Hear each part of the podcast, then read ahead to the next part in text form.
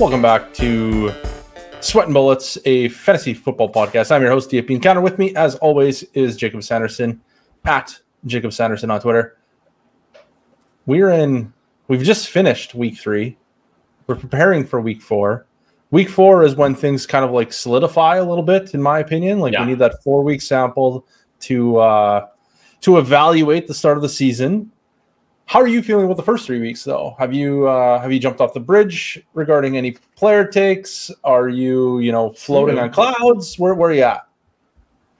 Um, I'm changing my mind on a few guys for sure, but probably not a ton. I think a lot of it's just blending in, right? And I think there's kind of this natural aspect where I don't think that the first three weeks, people always say, you know, you're going to get people in your mention. You have to admit this, right? You have to take this L. Are you ready to take this L? Like, are we declaring victory on this? And I, You know I don't know that one was? three weeks. Yeah, I, Sorry? This is, you just you're you're you're bringing up some very painful memories for me.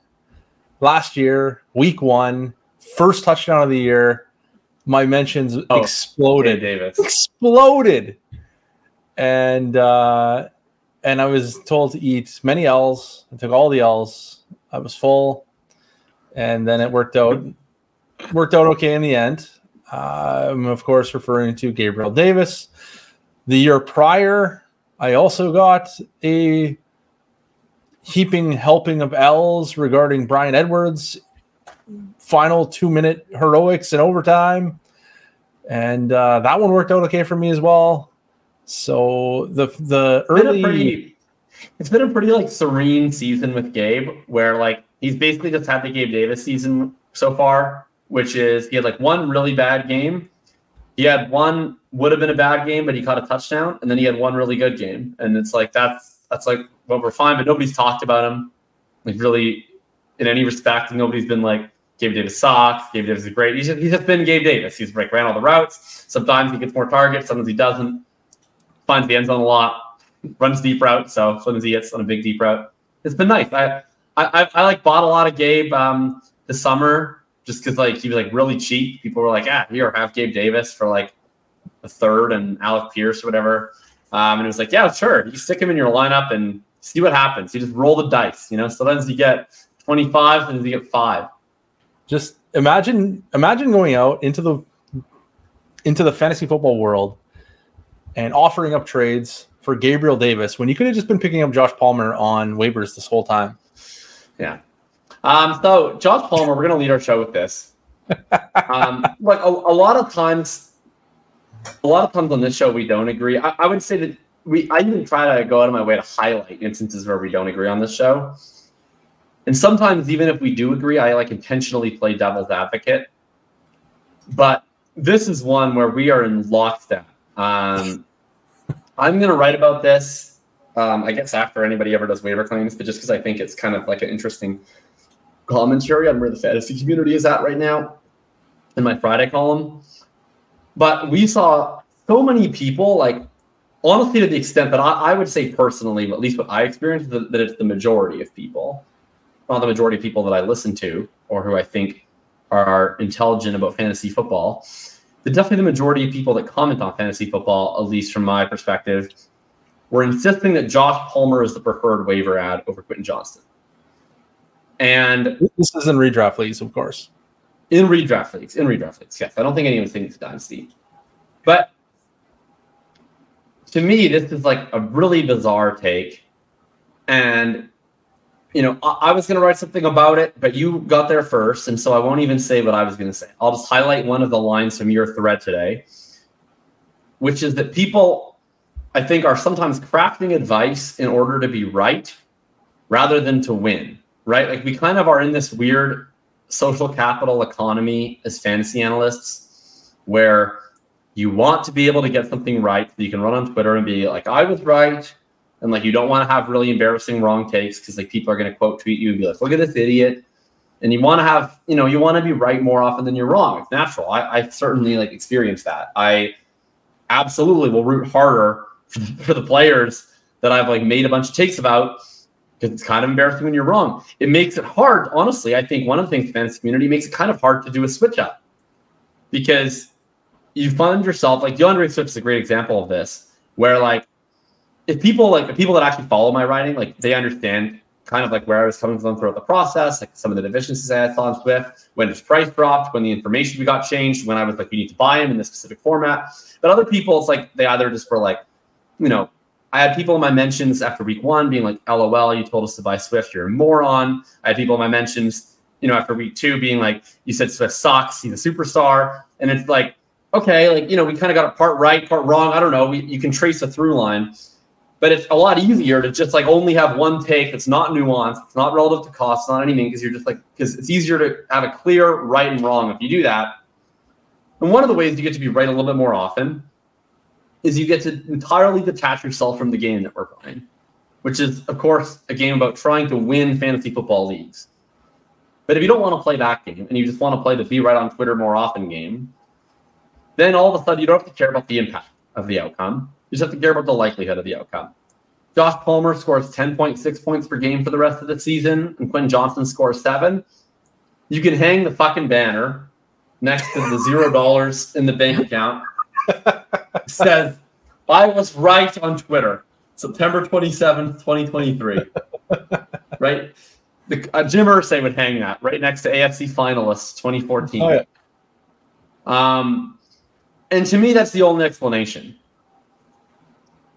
We're in a league, some of our bulletproof leagues that are redraft leagues, you can start like five, six wide receivers. It's two running back, three wide receivers, it's two or three flex the appeal of like a professional wide receiver who will score 11 to 12 points per game in that format is legitimate. It's not league winning, but it's a legitimate appeal. Like I had Zay Jones in one of our bulletproof leagues last year, and I was like very grateful for that because it was like legitimately helpful to have a guy that I could start as my wide receiver six. But in 90% of leagues, especially the leagues that I think a lot of people that are recommending Palmer are usually catering to, that's not the case. Your wide receiver six is firmly planted on the bench. You probably couldn't even roster a wide receiver six. So I don't really know what purpose Josh Palmer is serving. Palmer last year at just under 13 points per game um, during the period in which Keenan Allen, in which one of Keenan Allen or Mike Williams was out. But that also includes a period, for the most part, where both were out. That to me is the ceiling because we're now replacing. Let's let's say he runs every three wide receiver set. We're now replacing one of those spots, which last year was sometimes Mike Williams and sometimes Michael Bandy, with now always Keenan Allen. And then we're replacing that other slot with what was DeAndre Carter, is now Quentin Johnston. Maybe Quentin Johnston's horrible. He's probably better than DeAndre Carter. At worst, he's probably the same. DeAndre Carter is like the most replacement level wide receiver imaginable. and I promise you that Keenan Allen is a better target earner than Mike Williams slash Michael Bandy. So we have the ceiling last year that's fairly uneventful. He's facing a threat for not even retaining the two wide receiver set role if Quentin Johnston eventually um, outshines him.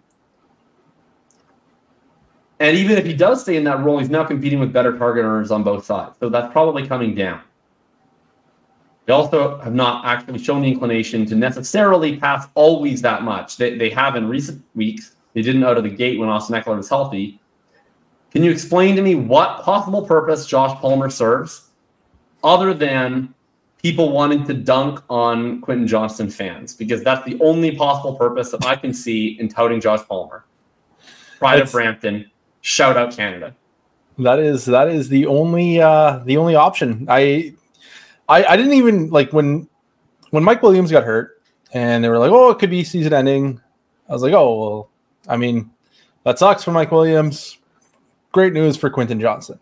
Never even occurred to me. Did like didn't even register that somebody out there would be like, "No, no, no, Josh Palmer's your guy." Like it, it, did, didn't even cross my mind. It it was so far from anything that I was even considering that it was it was mind blowing. And then it kept seeing it, and it was like at first I was like, oh, it's just you know like a one off, like you know people have weird takes, it's fine. and then it, it happened again and again and again. And it's like, what is happening? Like, there's actually like a lot of people saying Josh Palmer. And I don't know if I, I got quite to the place where you said you were feeling like it was the majority, but it was it was way more than I was comfortable with. And then as I went through it, I was just like, why are people saying this? Like, this isn't helping anybody win their league. Like, these are analysts saying it, and it's not helping. There's nobody that this is helping at all. And then I was like, it has to be like they're like, hey, I just want to get one right. You just gotta right. hang the banner. And if you like, and if you spend, I mean, this is a big thing with FAAB too. Like, it's too late now because everybody's already done their waiver claims by the time we're talking about this podcast. But like, I think people think about FAAB very incorrectly. Like, I had this argument with people about Jerome Ford, where I was like, I would actually just empty the clip, and I had felt the same way about Puka, where I was like, I would empty the clip on Puka, and I was like, if you missed on Puka, I'd empty the clip on Jerome Ford. I'm usually an empty the clip kind of guy. And the reason for that is like basically once you no longer have the most FAAB in the league, you lose a lot of leverage. So to me, like, and usually the guys that you want to add on FAAB that have the biggest hits are usually either going to be the one where it's like this is an obvious empty the clip spot and whoever has the most FAAB gets them or it's like I'm gonna take this speculative ad on this one guy that nobody's talking about right, right now, or like he hasn't done anything for a while, then he later emerges. But the guy where it's like, oh yeah, you could pick up Matt Breida for two percent of your FAAB, like that guy's almost never the guy that you look back on and you're like, wow, like that was a really league changing situation, right? It's usually either going to be like like Achane this weekend. It's like whoa, like I got to get him on my teams. like there's this rookie who just had this insane performance, or if oh Nick Chubb just went down with a torn ACL. Like if Jerome Ford gets this massive role, which I think we're going to talk about him later. Who knows if that sustains? But if he gets it, that's legitimate upside. Puka, this rookie comes out of nowhere, dominates all his targets. Like you're not if emptying the clip on Jerome on Josh Palmer is a mistake because he's not a very high upside play. But like, I don't even really know what purpose it serves to bid like 20% of your FAAB on him or 30% of your FAAB on him.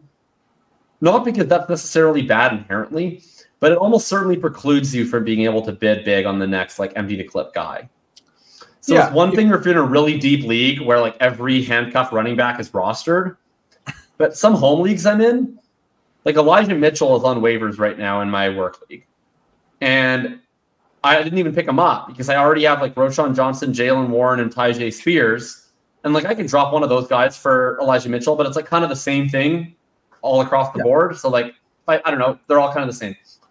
Point being, if Christian McCaffrey went out next week, I would obviously bid 100% of my FAAB on Elijah Mitchell. Yeah, empty the clip. So would everybody. But like that's the case for a lot of home leagues. So bidding on Josh Palmer is like a massive opportunity cost of being able to get that type of guy. And I think that that nuance is really lacking. That like it's more all or nothing than it seems. Like you spending zero FAAB to what to 100 percent of your FAAB is not a linear scale. Like, and by the by the same token, once you're no longer in that big blind position, you've like already spent some FAAB. Like you kind of may as well just keep doing it because at that point you're trying to make it up by you know just continually spending a little bit of FAAB. Um, I haven't seen that after the discussion discussed at all. But to me, that's even more the case for like if you once you make a bid that precludes you from making the biggest bid on someone, you better be taking a massive cut. And Josh Palmer is not a massive cut. Last year, he was at 16.158 um, targets per route run, 1.24 yards per run. That's just like a like a wide receiver three slash four quality player in the NFL.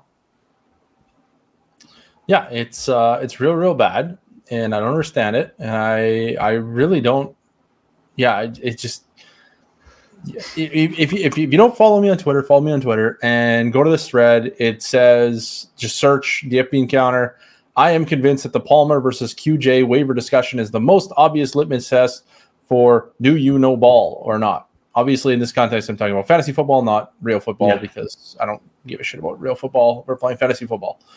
And uh, and then there's a whole thread. There's I don't know eight, ten tweets. Maybe it's nothing too uh, too complex, but uh, one of like my my mentions have been on fire for like a whole day uh, as a result of this, and basically everyone's telling me that I'm a fool. And if Quentin Johnston was actually good, he would be playing ahead of uh, Josh Palmer. Josh Palmer. Which is an interesting concept because does that mean that Quentin Johnston is bad because he can't pass Josh Palmer, who is in like bad then? Like he can't pass the bad player? That's why he's bad?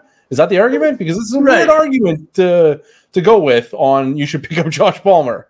Pick up the bad wide receiver because that's always panned out well for everyone. Uh, right. I, I, I, was so tilted by this. I then went and put up another poll or another tweet post. Pardon me. I put up a new post, and it was just a simple poll: Is Josh Palmer good or not good? And it was overwhelmingly not good. And then I come back to the fact that we simply do not see bad wide receivers in any offense really have a tremendous degree of success. Yes, we see 10 to 12 points per game. That happens. But we rarely see 14, 15, 16 points per game, which is really the only thing that makes any kind of impact. If you were in a redraft league, you can probably get somewhere around 10 points per game off waivers virtually every week. Like it, it's it's not hard to get a 10 right, points per fun, game. There's player. no functional difference between like Josh Palmer and Adam Thielen. No, not at all. Well, Adam Thielen's probably on waivers either though, but still. Sure. Like there's just there's just shark. that's that's a great example. There's really no functional difference in having one or the other in your lineup because it's going to be a marginal difference. He's just a route eater. Yeah. So, and, and, that's kind of like the crux of it is like, well, if Josh Palmer was good, then we can't really blame Quentin Johnston for being bad because he's behind a good player. Uh, and if Josh Palmer is bad, then we really don't want him on our team anyway because he's bad and that's exactly quite that simple. Like the whole the whole reason people are down on Quentin Johnston, he hasn't ran enough routes for anyone to be like he's bad because of his play, right? The entire yeah. thesis why he's bad. No, no one blames him for being behind Mike Williams and Keenan Allen. Like no one ever would have expected him to pass those guys in three weeks. It's not reasonable to expect him to pass legitimately good NFL wide receivers in three weeks. Nobody's upset at JSN for not passing Lockett and Metcalf they're a little bit upset, I think, by like his low aDOT and they're not running more three wide receiver sets. But no one's like, why is he not taking Tyler Lockett off the field yet? The whole reason why people are tilting about QJ is that he hasn't taken Palmer off the field. Inherent in that grievance is that you think Josh Palmer sucks. So like you can't then be excited about Palmer. It doesn't make any sense. Yeah, it's it's a wild ride. It's a wild, wild yeah. ride.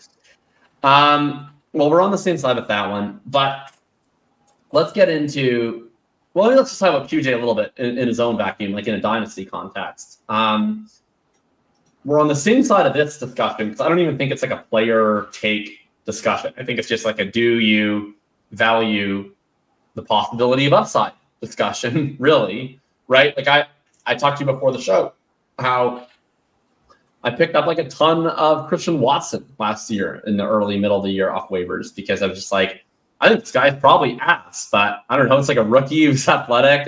Maybe he gets healthy, maybe he does something, and then I was starting every single week during the fantasy playoffs. Um, to me, it's that simple with Quentin Johnston. Like, regardless of what I think of him as a prospect, and to be clear, I think he's a much better prospect than Quentin, than Christian Watson was.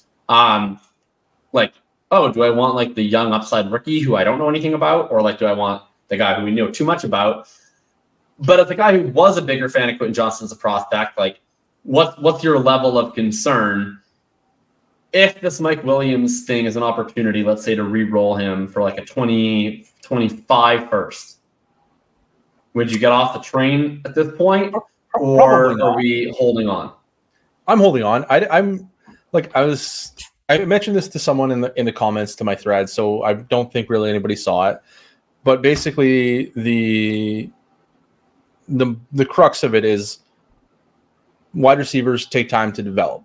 They they don't get on the field right away in full time roles very often. Usually they start in like a 50% uh, snap share kind of thing, somewhere thereabouts, which means they're usually the wide receiver three in their offense with two wide receivers in front of them, usually a good one and not a good one. And that's essentially what is happening here is that we have, or we had two good wide receivers, and then we had another wide receiver that's like his third year on the team. Like this isn't some guy they pulled off the street to fill out the depth chart. Like he's been on the team for three years, and we're now going to be in a situation with Mike Williams out where we're having a normal rookie year progression where we're going to have probably Keenan Allen run all the snaps. And Josh Palmer run a whole pile of snaps as well, and then Quentin Johnston will get you know 50% or roughly whatever depends on how many three wide receiver sets they run, but like 50, 60% mm-hmm. of the snaps. And uh and that's normal. If you go and look at virtually everyone else, JSN and Jordan Addison, and go back and look at last year's rookies. Garrett Wilson was running behind Corey Davis for like three weeks. Like mm-hmm. Justin Jefferson was running behind uh was it Olabisi Johnson. Johnson for two or three weeks. Actually, I think he was running behind him for like five weeks despite having like 200 yards receiving per game from three week week three onward. Like it's super super common to be in this situation where the player isn't really getting a lot of snaps. What is super uncommon is having two legitimate star wide receivers and then a third guy who's been on the team for a long time. Uh, so I'm not that panicked right now. If if Quentin Johnston doesn't play 50% of the snaps this week and there's some other guy who's playing ahead of him, sound the damn alarms. I'm panicking now. That is a huge problem. Get ready for the uh, Derius Davis snaps. Yeah, I mean to be to be fair, in game, if I want to try to play devil's advocate, in game when Mike Williams got hurt, they basically just played nonstop 12 personnel for the rest of the game. They were like, we will just play both Everett and Parham. And yeah. Quentin Johnston ran like three routes, which is um like a little concerning. But I do think there's something different to like, you know, we had a game plan coming into the week and it didn't involve this guy versus now we get a full week of practice. We're going to reformulate the game plan. Um, I don't think it matters a ton. I don't know. It matters like a little bit, but it's like very much the margins to me. I, am not that concerned about it because he was fourth on the depth chart and they were probably not like sitting beside him being like, hey, Quentin, like you got to learn the playbook this week, man. Like you're going to be on the field. Right. This week, they're going to be like, I suspect hey Quentin, we can't run two tight end the whole game, so you're gonna have to play. Yeah, we're Here's not the, the plays. Learn them today. and yeah. like I said, if that doesn't happen, then I'm panicking. That's that's where I'm like, hey, this is not right. He should be able to get on the field ahead of guys that have never seen the field before. And right. if he doesn't, I will panic. If he goes out and he plays 50% of the snaps and he gets, you know, I don't know, four or five targets, it's fine it's whatever. It's it's a normal rookie year. I'm I'm not uh, I'm not freaking out. I'm not happy. I'm not sad. I, I do think too. Like there there's a, I think people make the Skyy Moore comparison, which I which I totally get. I do think there's a pretty big difference between a first year or first round pick, a second round pick, and that like second round picks, I think can fail in ways that we don't see. Like it's not it's it's pretty uncommon but it's not crazy uncommon for second round picks to just like basically never get a shot, quote unquote. Even though they probably do get a shot, it's just like that they're horrible at practice or whatever. Yeah. Um, but first round picks like almost always have to fail on the field because I feel like there's almost an element for the organization of like you just can't really justify to the fans that like we took this guy in the first round and we never let him play in games. Like Jalen Reagor like got a ton of snaps, and the Eagles probably already knew they weren't going to go well. But I just feel like you can't really tell your fans like, look, guys, like we drafted a total bum and we already know he's a bum. Just like trust us. Whereas like JJ Arcega Whiteside never really did. Like they gave him like snaps in a couple games when literally everybody else was hurt. But for the most part, they were like, hand up, we made a mistake. like we're yeah. not we're not playing this guy. He's bad.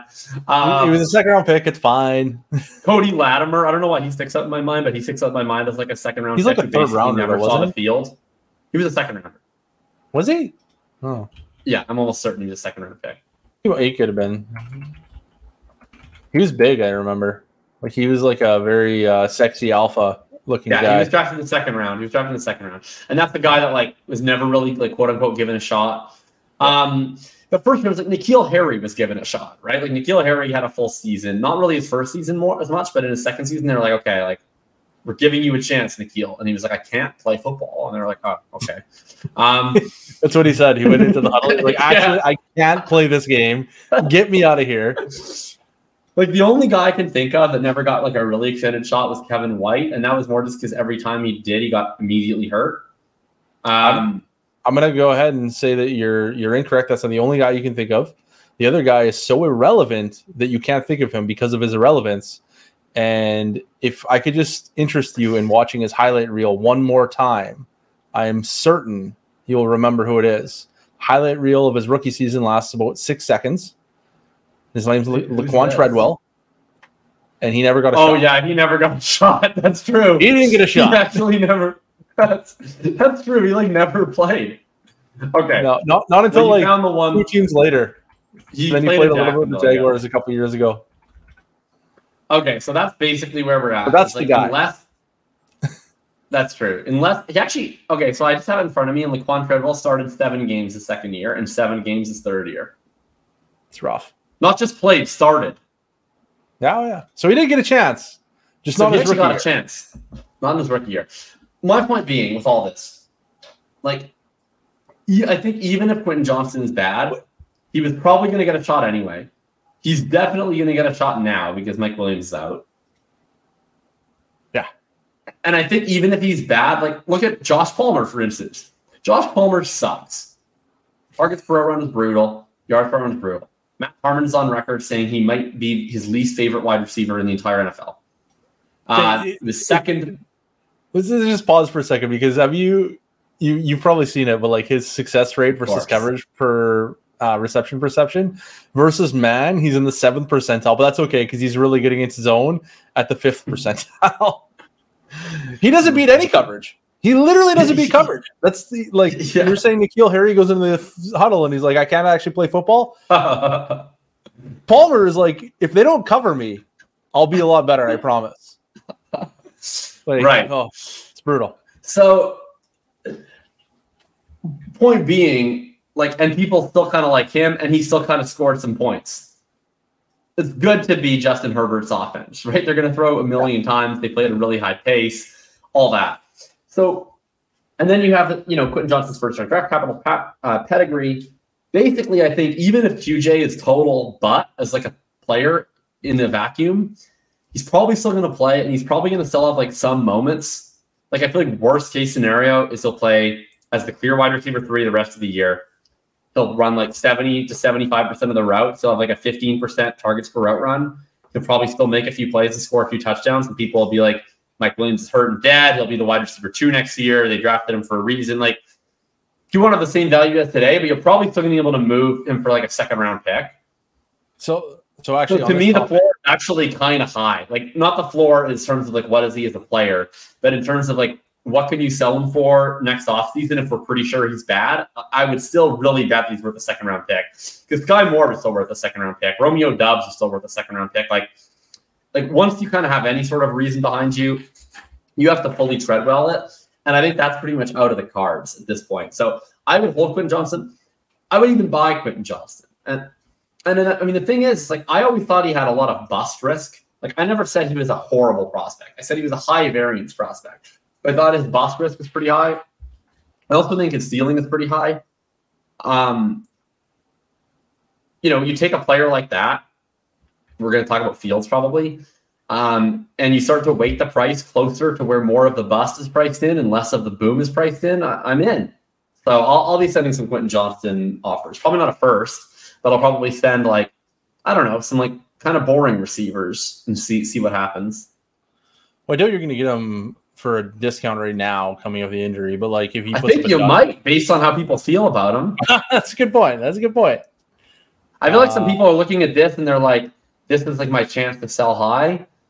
Um, I'm gonna probably try in half my leagues this week. I don't want to do it. I don't want the thing is I don't want to do it. I don't want to blow the load first week and let them know that I'm like a truther, and then like next week try again because then people will just find me aggravating. So I'm gonna try in like forty percent of my leagues this week, and then the rest I'm gonna wait. He's probably gonna be behind Josh Palmer this week, and I'm just gonna hope that he doesn't catch a touchdown and then I'm going to try and swoop in next week on on people being like, "Oh my god, he didn't even play when Mike Williams was out." Yeah. So I, I did a like talking about like his I guess residual value and how you have more opportunities to get out. I did a thread this. I did. I had done a lot of threads this week, but I did one thread in particular, which was the week three recap. And the first player we talked about was Quentin Johnston, and uh, basically people were like, "Oh, should we sell? Should we get out? Are we panicking? What about Skyy Moore?" And I was just like, "You guys need to relax. It's three weeks. This is not a normal depth chart. Usually, wide receivers drafted in the first round don't end up on depth charts with two star receivers and a third one who's like been on the team for three years. Like veteran. Right, like Addison, is Addison is still behind Osborn. Osborn and Palmer are like basically the same guy. Yeah. It's just that Osborn happens to be the two instead of the three, so we're still seeing Addison play. Exactly.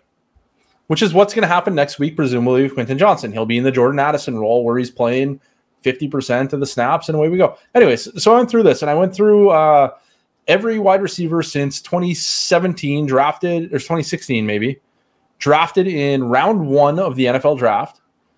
And I looked at their year two dynasty ADP and startup drafts. And basically, what we're looking at is a whole bunch of dudes this is this is only the ones that were like low second year ADP, And so like guys in the 50 and later range. And basically we have John Ross who was like injured and and like a pretty sketchy prospect to begin with. Uh, he was 157, that was really bad. And then after that, pretty much the worst is like 100. We have Laquon Treadwell with 115. He had one one reception for like 8 yards. And he's still 113th in startup pick. Uh, then we got Will Fuller at 101, and then we got Henry Ruggs at 99, and Kadarius Toney at 97, and Jalen Reagor at 94, and so on and so forth. We like we're not getting out of the second round of uh, rookie draft value range, no matter how bad the rookie year goes. So to panic and sell them now for like a early second is just ludicrous to me. Like just let it play out. We're not we're not like the bottom's not going to drop drop out of this, so we got time.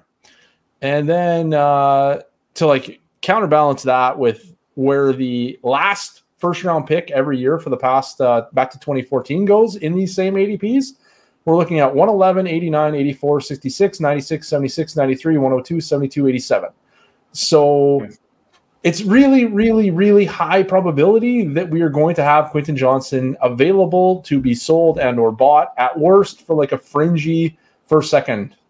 Uh, so there's just no reason to sell right now. That's really what it comes down to. You have a lot of time to wait before you have to panic. And even then, you probably don't have to panic. And even then, if he is really, really, really inexpensive, we're just going to keep him anyway, like we did with Skyy Moore. And I know that Skyy Moore hasn't worked out. I understand that. But he's also running every freaking route in the Patrick Mahomes offense right now. So, like, there's going to be chances, and we're probably going to get a Skyy Moore blow up game because he's on the field every friggin' snap. Maybe he doesn't put up a season long hot st- or like a season long season that matters, but we're probably going to get a hmm. two or three game stretch where he scores a touchdown, has 100 yards, and then goes for six receptions another game.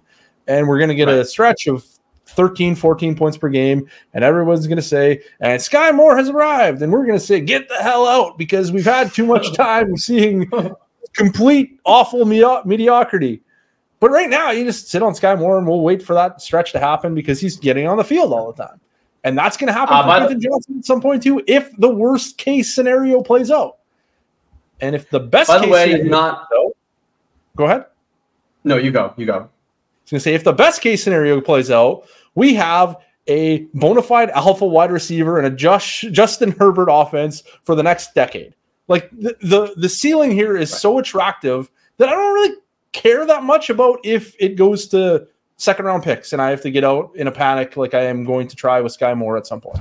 Right. So And do it's people just remember how like much they've changed on rookies recently? Like I swear people have the shortest possible memories. Like De'Von Achane, who we're going to talk about next because we're transitioning into um, some of the breakups to discuss and whether we're buying those, selling high, etc. Um, De'Von Achane two weeks ago was a healthy scratch. And then he scored 50 fucking points. Right? Like he went from a guy that people were in the Discord being like, should I just sell him for any second? Like, is, is, is he just dead? Is he completely dead? To like, is he a top 12 dynasty running back? Like in two weeks. Right? So like it's like Christian Watson is the guy that I keep bringing up. Like he was completely left for dead. I saw him dropped in a dynasty league last year. like, and then he completely went bonkers, and he was a rookie of the year candidate by the end of the year. Like, folks, relax. Like, again, people people will bring up Skyy Moore. They'll bring up other guys. Bring up Bateman, for instance. by saying relax, I don't mean that every rookie is going to work out. But I do mean that the reason why we try to have extra rookie picks all the time and pick extra rookies in our drafts is because of the asymmetric upside that these profiles have. You can't go down that much in a year. You can go down, but like Skyy Moore went from like a mid to late first value to like a mid second after pretty much worst case Ontario for a rookie season. Trey McBride went from like a mid second to like a mid second after doing like literally nothing. Right. Rashod Bateman, I don't even know if he fell in value. Like he basically maintained his value after doing really not that much um, as a rookie. Like the market is very lenient. You're basically looking at a second round floor value for your first round rookie picks but you're looking at an infinite ceiling value. I mean, Sam LaPorta in three games went from a guy that we could take in the early to mid second round of our rookie drafts consistently to potentially the dynasty tight end one. Like, like no one is accepting a first round pick for Sam LaPorta. You better be. You, they're probably not even taking a first and a second, right? The room to grow. At worst, in a month, Quentin Johnston is going to be worth like an early second or a mid second. At worst, in a year, he's probably going to be worth like a mid second. At best, he could be worth two firsts in a month. Doesn't seem like it now. I don't. Even, I don't think that that's likely, but that is fully within his range of outcomes. We could come back on the air next week, and he could have had six catches for 150 yards at a touchdown, and people are saying, you know, would you rather have Quentin Johnston or Stefon Diggs in Dynasty? This, these ride. types of this type of upside is only available in these rookies. And so you just have to be willing to white knuckle it, take on a little bit of pain sometimes when it doesn't work out, and take on some small losses because that's how you get access to these massive wins, right? When Adam Thielen has 11 for 145 and a touchdown, no one really cares. That third round pick you were looking to get for him, maybe you can get that now. Congrats, you got a third round pick. but like people will always read into anything with these rookies you know, and you get this linearity effect where people are expecting that this means something. So you got to hold them. Transitioning into De'Von Achane, guy that we were diametrically. Oh, it's now Achane, but that name sucks. I'm just going to keep calling him Achane. Okay, well, I just isn't Achane cooler than Achane? I think I don't know what's his cooler. name. I have no idea. I don't know what's cool. Yeah. I'm like 40 years old. Fine, Ashane. We're gonna just stick with Ashane. Devon Achane, A Chan, 4 Chan, A Chain, 2 Chains, A Chains. Devin, Devon, the Miami Dolphins running back. Um, yeah, yeah, it's fucking day, man. Um, if you look on the Next Gen Stats website, they don't have weekly rush yards over expectation. The last two and then into this year, uh, starting in 2021, they have weekly. Go back to 2020, it's only yearly. So there's no on record total where any other running back has recorded over 100 yards rushing above expectation until this week. First one that they've charted, highest graded rusher in the league by PFF, um, highest scoring fantasy running back in at least a while, certainly of this year. Um, I famously have always been a very big fan of De'Von Chain. You famously have not been a very big fan of De'Von Chain. Your thoughts? Um, my thoughts are that he. Did you really watch the game? Did you Did you watch him play? Can you just be honest? Of course not. Did you watch the highlights on Twitter? Of course not. Oh. I scroll through. I block anybody who posts highlights. Actually. I, I it's lie. I mute them. I don't want them to know that I don't want to see them. no, I I uh, I think that he was incredible this week. Um, good for him. Career game, and uh, I don't know that it like obviously it changes a lot because he's not a healthy scratch, and that's a huge upgrade. but I don't I don't know that it changes a lot from like a preseason to now. Like I feel like it removes the like to some degree anyway. It removes like bust factor, but I, I, didn't think he was like a super bust out of the league in like two years guy anyway. I thought he was more like a hang around being a dude doing things that don't really matter for a long time player. And I don't know that this game changes that for me all that much, considering that it was a singular game and he was a healthy scratch two weeks ago. And uh, also, like, I don't really care about the healthy was scratch at this point. Something weird the was going on. is Don't you think something weird was going on? what was weird going on. I don't know. They ran for like a league record number of rush yards Oh. between two running Well, backs. well, yeah, Denver played horribly and they Yeah. raced them. So I'm just like, like- I'm not I like, mean, but part of that's the fun. Like, don't you you want players involved in offenses that are capable of putting up seventy, right? Like most, like I don't care who you play, I don't care what day you play. Like, there's probably twenty five to twenty seven offenses in the league that just have like nowhere close to that capability of explosion. That Yeah. like it's a haves and have nots league, right? Like you watch like the Falcons play, you watch the I don't know, even just like normal teams, like the Saints play, whatever else. It's like, like they're not playing the same sport that like No. what of what Miami is doing and some of these other teams. Like you want players attached to this machine. uh, yeah, I guess to some degree, sure. It's just, uh, it's just at what cost. I, I really, what it comes down to at this point is at what cost. Because I'm Right. ready to admit he's probably like a really good football player. I'm not ready to admit he's a really good fantasy football player for the long term at this point. And right What's now, your hesitation? he- Is it still the size that's the issue for you? Uh, yeah, it's like size. I didn't think his profile was all that good. More so, I What, guess. so what didn't you like about his profile outside of size? Like that that's curious to me because Uh, let me he find it. legitimately had bell cow usage his last year at A and M, and he was playing I don't filler really to close the fifty filler split. I only look at one year. Okay, but we're talking about an early declare player who played his first two. I'm, I'm, I'm pulling it up. Hold on.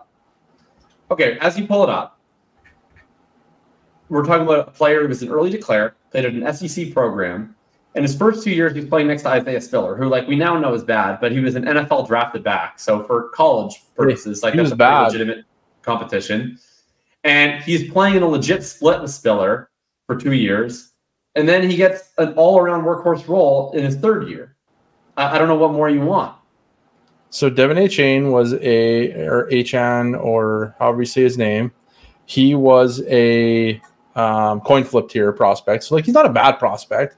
That's like that's like an upper tier prospect. So let's not get carried away with he was a bad prospect. But he had like a 5.73 RAS, which is like really, really bad. And that's because he's tiny. That's, that's all owing to size. Yeah. it, like he was a, he was a pretty good athlete, I thought. Like he Yeah, he ran ran like a four three or something, didn't he? Yeah. Yeah, he's So really but, fast. but but at like what was he 100 199 He's uh, no 188. 188 so like that's not great and then uh yeah like he scored really poorly i believe in lance Zierlein's uh what you call it grades Uh, I don't believe 6.23. really poorly, but yeah. Well, it's certainly not good really enough. Poorly. I mean, it was what was he like? What third in the class? Second, fourth in the class? It doesn't matter what he was in the class the class sucked he was bad overall he wasn't bad he was he was below the mark i'm looking for we'll put it that way he was still like better than a whole bunch of guys that i would never consider even entertaining this conversation for so like he wasn't terrible he just wasn't good enough and then uh something just popped up in the way here one moment i don't even know how to remove that from my, my screen i will move holy shit I will move that out of the way. Okay. And then we got. Yeah, then he was like fine with everything else. So, yeah, so it's basically just Lance Line hated him. And he didn't hate him. Not he just hate didn't him. like him that much. And then he's small. And then he is. Uh, he was never likely going to hit RAS, no matter how athletic he was, because No, of how there's small. nothing he could do. So it's just never going to happen. And that's pretty much it. So my case for Achane has always been that like he's just been kind of mislabeled because he's small, where people have just kind of mis like put him as a scat back. And I've always said like it's totally possible that's just what ends up happening in the NFL. But that wasn't his is what's gonna profile. Um, like that was not his profile. Like in fact, his receiving ability in college is like fine. Like it's really not. Definitely peaked at a ten percent receiving yards market share. His yards per route run was, was relatively average. Um, it's like the type of receiving that if you have a workhorse profile, you're like, oh, and he can catch the ball. But it's not like a Jahmyr Gibbs where you're like, oh, like this is he's a receiving back. Um, but what he always was was just like an extremely impressive runner, where throughout his career at Texas A&M was substantially more efficient than Isaiah Spiller. And then he gets his backfield to himself, and he continues to just pump out really impressive advanced efficiency numbers on a really terrible offense in a really good conference. Both over a 90th percentile box adjusted efficiency rating, that's for Noah Hills, over 90th percentile relative yards per carry, and his best marks across his full three years, which is really interesting when you think about 188 pound running back, is his relative success rate to teammates, so how consistent he is, and his forced missed tackle rate, which is not really what you think of when you think of 188 pound back. People are thinking, oh, he's going to bounce everything to the outside, doesn't have any power. Achane does run with power. When you watch him play versus Gibbs, and you can see it in this game, I don't mean to just pick on Gibbs because I like Gibbs, but Gibbs is a receiving back, and, he, and his size shows up on tape in terms of how he runs. He does not run with power. He has great speed. He's a great receiver. You watch them run to the outside, and Gibbs is like playing Madden with the turbo button on. He's pressing A, he's running as fast as he can, and then he's either going to hit a hole and go through it, or he's going to run into space and he's going to get tackled. He's going to go to bounds. But with Achane, I kind of it's akin to like a, a quarterback who's scrambling, but he's keeping his eyes downfield at all times. He's not just taking off. I, I I've said, and I think it's like a crude comparison, and I don't want to come off as like some film expert because I'm I'm not. About I watch a lot of these guys just kind of get a feel for them, and I think that there's generally kind of three levels of running back vision. It's like one, can you hit an available hole, or do you just like run in the back of your lineman? Two, are you patient enough to sort of wait for the best hole? Are you just going to the first hole you see, or are you waiting for something to come about? And three, are you actually running in a way that manipulates defenders to line up a hole for you to dart through? And Achane is such a cerebral player that he's consistently at that second and third level. You see him throughout the game. He's patient, but he's maintaining forward momentum. He's waiting for holes to line up. He's darting through them. He's able to have a he's able to have a really low pad level, so he's able to continue to break tackles and move forward even at his size and he's generally looking to execute the scheme as designed. He's not just willy nilly bouncing things outside, driving coaches crazy. We already saw in this game where he was featured, he was the one that handled the plurality of the goal line touches, which is really impressive for 188 pound back. Whether that's just dumb luck on their rotations is possible, but it's not like they looked at him and they were like, "We got to get you out of there." Whenever we get inside the 10, he's an all around running back. I have I've never really had much doubt beyond just the regular doubt that we have for any prospect that if he was given a chance to be a legitimate NFL running back, that he would be able to succeed. I didn't know if he would get given the shot. I still don't fully know. He didn't play half the snaps in this game. But I do think that he's the kind of guy you needed, A, an innovative coach to be willing to take advantage of a player like this, and B, this kind of don't let the genie, can't put the genie back in the bottle type game where it's now obvious like that this guy can play and they need to continue to let him play. This backfield's wide open. It's Raheem Mostert. It's maybe Jeff Wilson off the IR. And it's a front office that has continually shown that they don't really want to invest highly at the running back position, right? This is a team that, since Chris Grier's been there, this has been their backfield strategy. They have rolled with a Matt Breida, Jordan Howard, Myles Gaskin running back room, and they were like, okay, Gaskin, you play. Then they didn't really replace Myles Gaskin. Um, they just kind of like let him keep playing, and they they supplemented him with I can't even remember who, just like other random dudes the second year. Um, and then going in, oh, Patrick Laird was like playing some snaps for them at some point. Von Ahmed. And then they were like, okay, we're gonna add Mostert, we're gonna add, we're gonna trade for Jeff Wilson, we're gonna draft Achane in the third round. Like that's by far the most significant investment they've taken in the position. They could have had Dalvin Cook. You wanted to sign there. They were like, we're good. I think this is kind of the perfect spot for him to just run with this. And I don't mean run with it in terms of he's going to be Jonathan Taylor or Derrick Henry and see 300 carries, but uh, could he be like Aaron Jones? I mean, he could even be Chris Johnson. That's the comp, right? That's the fun comp. Um, yeah, I think he has a legitimate chance to be one of the best runners in the NFL. I think he's a special talent, and he's in a, the best offense in the league. I, am buying high. I sent a 25 first for him in my home league. I acquired his services today. That is that is a take. So I, I had a, a, moment here to be able to pull up the Lance line grades, uh, which I just like to read out the players that have similar grades to him. So he was 6.23. So I picked all the 6.2 grades out of the bucket. We have a bunch of guys not drafted on day th- or on uh, day two, but we have Dexter Williams, Alex Collins, Paul Perkins, Devontae Booker, Kenneth Dixon, Isaiah Spiller, Zamir White, Kadeem Carey, Dam- Dameon Pierce, Brian Robinson Jr., D'Onta Foreman, Trey Sermon, Damien Harris, Tre Mason, Darrell Henderson, TJ Yeldon, and Nick Chubb, who Lance Zierlein actually reached out to me directly and said, Hey, that's the wrong grade for Nick Chubb. That's based on the old grading system. Here's the new one. You need to update that. And I never did. So I'm sorry about that, everyone. Nick Chubb doesn't belong. But we literally don't have a single top 12 hit. And I don't think, and I, I think that's accurate. Like, I don't feel like Devon a, a, a chain, a chan, a dude is going to have a substantial impact in the NFL. I think he could be a nice RB2 for a bunch of years. I will wait and see the first time that we have a 189 pound lead full scale running back. I'll be thrilled for him if it happens. Love an underdog how, story. Well, how, how big was Chris Johnson? He was basically the same size, wasn't he? Mm, I thought he was 200. Uh, I think he like finished at 200. I have him. Uh, I see 195. Okay. So and Warwick okay. Warrick Dunn, I guess, would be the only guy who was actually that size that you could go all the way back to. Uh, right, Warrick Dunn. Warrick Dunn was 187. All right. So we got two guys in the history of the world. So that's great. Uh, it's like it's, I'm not saying it's impossible. I'm just saying it's not probable. Jamaal Charles up to 199. Yeah, Jamaal Charles 199. Yeah, that's 10 pounds heavier. That that's a lot of that's like a pant size.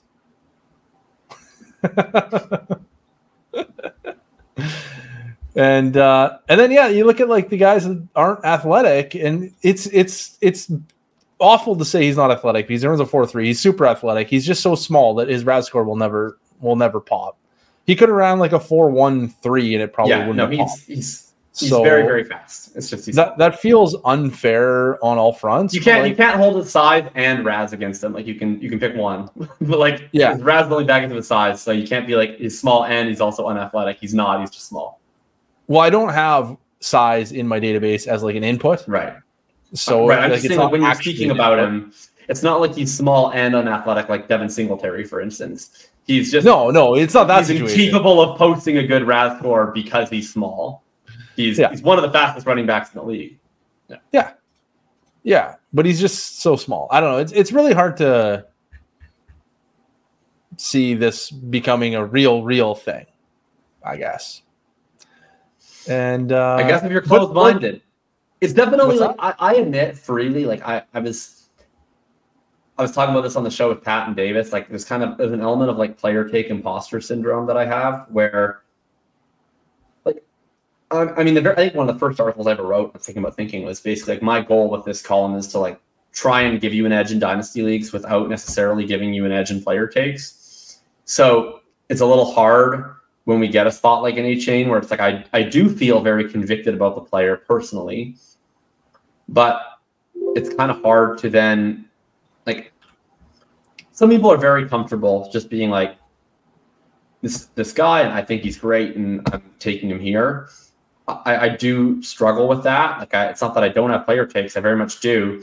I think this is why I sometimes maybe come across like a little bit talking about both sides of my mouth because there are players like Achane where I'm like, my personal conviction in this player is very high, but also I could be wrong. Also, I could be right, but the coaches could disagree with me and and make weird decisions or whatever else. Like, there's just so much more of it than like my take that I don't really want to get out over my skis, you know, chasing an outlier profile. But it's pretty hard not to when you see this game. I, think what it like people were asking kind of where I was at on his value, and I was like, I'm probably going to put him either at the very top of my late first tier or the very bottom of my base first tier in my rankings. And then Cooper was said like, oh, that's kind of underwhelming. And I was like, well, honestly, like a player like this is kind of where rankings become almost a pretty imperfect vehicle to discuss like how to feel about this guy. Because reality is like I'm not selling him, partially because I think at some level this game is supposed to be fun, and also because I think there aren't that many special players, and I think that it's. I don't know how to put this perfectly actionably, but ultimately, this is a power law game that's defined by a few special players that can make a massive impact. And basically, those players are either the players we already know are really special or the really young players we don't know that much about that have some sort of special traits. And when I see a performance like that, the player profile like this, that's probably when the reasons he kind of fell is kind of like not that related to his performance. Like it's kind of like, oh, this guy might be too small like that's kind of what I want when I'm looking for an outlier. Is like a guy when someone's like, this guy doesn't really have a comp. It's like, well, if I'm already betting on an outlier, I kind of want to bet the guy that doesn't have a comp. I don't want to bet on the guy that has a bunch of shitty comps. Um, so to me, this is a guy with a chance to be special. I just don't want to get rid of. And at the same time, I can't look someone in the face and be like, yeah, his efficient price is two firsts because it's not efficient. So I don't really know how to say this because on one hand, I'm definitely not going out of my way to go and trade for him well above what I would rank him at. But I would also need substantially above what I would rank him at to get rid of him. And I guess maybe the easiest way of putting this is just I want to be overweight on De'Von Achane. And it's easier to just decline offers than it is to go and make a bunch of other offers. So to maintain a plus market position, I'm basically just declining offers unless I'm offered something truly otherworldly. I would legitimately give late ones for him um, because I don't think you're usually getting like super, super, super elite superstar upsides in the late one. You're getting usually core, solid, good football players. And I think Achane has a chance to be special, but I'm willing to make that risk reward bet. So that's where I'm at. I'm sending late ones or perceived to be late ones. I'm declining everything you fucking send me because I drafted him and he's mine. okay, so we're, we're actually not that far off because I I am I, I'm absolutely selling him for first. Like I I can't see myself looking at a first round pick and thinking I would rather have this 188 pound running back that may or may not be good. Uh, so yeah, I'm selling for a first, but I'm also not selling for a second. Like if you come to me and you're like, I got selling for a second would be would be wild. He, he was like I, going I just mean like one two turn. If somebody came to me with like a really early first or a really early second, and they're like, hey, like this is probably gonna be like 203, 202, I'm probably just being like, you know what, I can get a 202 or 203 in like four or five weeks if things go south from here. So I'll just wait. And if uh, if he keeps being awesome, then I'm gonna be thrilled, and right. I'll just wait it out. And maybe he's gonna be the special game changer that you're referring to. But if but like I said, if somebody comes with a first right now, especially if it's next year, I'm I'm probably just taking it. Uh, actually, you know what? I'd probably take a 25 as well. I, I would take any first for him, and that's more like I guess game theory ish than it is yeah. like player take ish. Like I, I, don't I don't feel like he's a bad player, and I, I don't, I don't feel like I ever felt like he was a bad player. I just felt like what's the ceiling here? What are we really talking about? Is anybody ever going to look this guy in the face and say, "Hey, handle a whole bunch of touches," or are they going to look him in the face and say, "Hey, you're Darren Sproles, and that's pretty fun," but Darren Sproles never really mattered.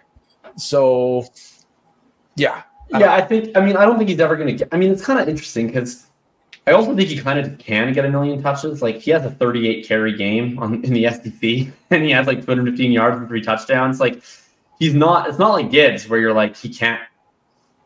Like Gibbs and James Cook. I mean, not that those two are even equivalent, but like those are examples of guys who like weren't actually workhorses in college, and so they're also small. Achane kind of was like it's more like a Phillip Lindsay situation. Obviously, I think he's better than Phillip Lindsay, but like small guy who did get a bunch of work in college. I wouldn't say he was limited there in college. It's more just the NFL. Uh, but he's going to be probably really efficient, I think, because he's good. He's also going to be efficient because of this offense. Can we get 12 to 15 carries per game and five to six targets per game? And we get like 2020, like not this year's Tony Pollard role, but like last year's Tony Pollard role, or like peak Aaron Jones role. That's, I think, kind of what I'm aiming for. I feel like that's a lot to ask. Like 15 carries a game is like 250 carries. And not many guys get that, I don't think.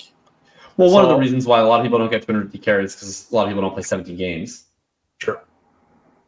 So I like I, I'd be more like if we get 150 carries and like 80 or 90 targets, I'd be pretty excited.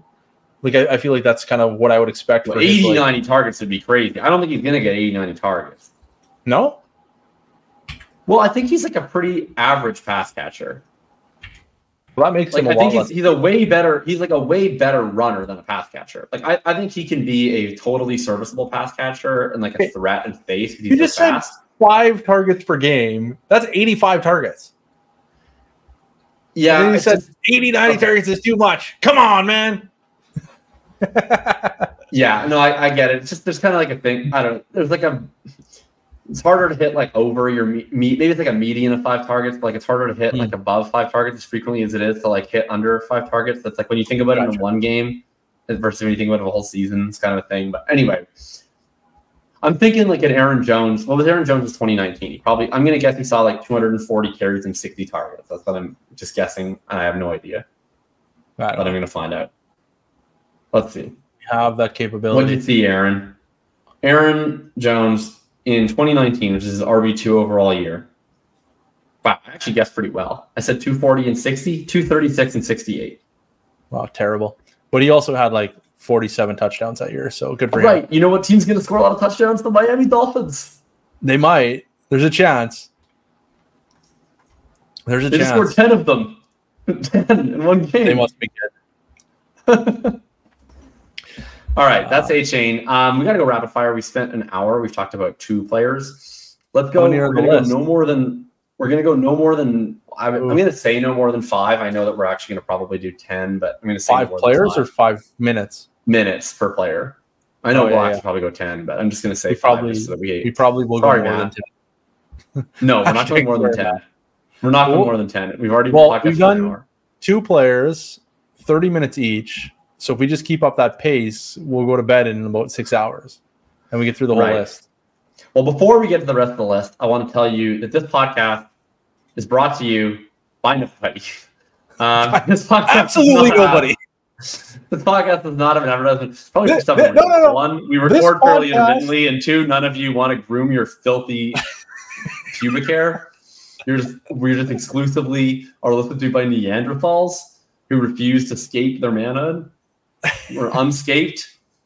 This podcast is actually brought to you by Thinking About Thinking, the hottest Oh. new newsletter on the market. So sign up today. Support Thanks. Jakob. Is it also brought to you Uh, by Bulletproof Fantasy Football? Oh yeah, it's it's in the name. I'm not sure we can really do that, but yeah. It's Bulletproof Fantasy by- Football has sponsored the Sweat and Bullets Bulletproof Fantasy Football podcast, and that's pretty great. Great. So, Love who are we that. going with next? Um, let's talk about Puka. Um, okay, here's what we're gonna do. We're gonna make this structure. We're not just gonna have like an open in a conversation. Okay. Okay. Here's the rule. One, is it real? Two, what are you buying for? Three, what are you selling for? Okay. Puka Nacua. Is it real?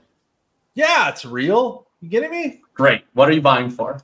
Okay, no, I just want to talk about that for a second because it's so funny that people are like panicking about this. They're like, oh, it, it all came crashing down. He only had five for 71. Like, that's like the best worst game I've ever seen. If this is the floor, I'm all the way in. It's so funny because I was out. Like I didn't watch the Monday night game. I'm sorry. I, I like I saw the first like I, I think I saw the first half, and then I went out for drinks, and then I didn't think anything of it, and I just looked and I was like, oh, what did Puka have today? I was like, oh, seven five seventy two. Okay, pretty pretty solid game. Like still good, I guess. And I went on Twitter and I, I saw tweets. It was like, I like Puka before his he changed his name to Travis Fulgham. Hope you sold Puka. It's all over now. I'm like, I like double checked the score. I was like, did I miss something? And it was like seven five seventy two. I was like, man, like clearly we've gotten to a high point when people are like victory lapping that Puka only scored 12 points per game. That's like you guys are spending all your FAAB on Josh Palmer. You'll be very lucky if he averages what Puka just had in his Travis Fulgham game. Uh, I, I was I was floored. I didn't expect It's 72 the, yards. That's like the vitriol on such a poor performance, but there it was. we knew nothing else about Puka, and all we knew is that in his third game he had he ran all of the routes, had seven targets, five catches, and 72 yards. I would be like, man, I'm pretty excited about Puka Nacua. Yeah, yeah. I like if you gave me JSN with five target or five receptions, seventy two yards in his Cartwheels. second game. Cartwheels down the streets. I'm thrilled. It- like I, I don't know if he's for real. I suspect like I'm leaning towards for real for sure. He's definitely I, real I'm probably adjacent. thinking he's more for real than most people are thinking he's for real. Is maybe the way to put it. I'm with but I'm not like stamping with approval. He's hundred percent in. Like let's go. But uh, and then maybe that'll come across when I tell you what I'm going to buy and sell for. Okay. I would buy for late first. Like I'm I with you. Yes, I- I, I buy I, Clay. so I bought I- bought him for late first. I got a third coming back. I would take I my sold for a mid 24 first that might be early and it's a lottery. So it's kind of even like if it just ends up one six, it might actually end up one one. Um, yeah. So I sold him for a mid 24 first with some legit early upside and a second. Um, but I bought him for a 25 one that I think will be late, and I'm getting a third back.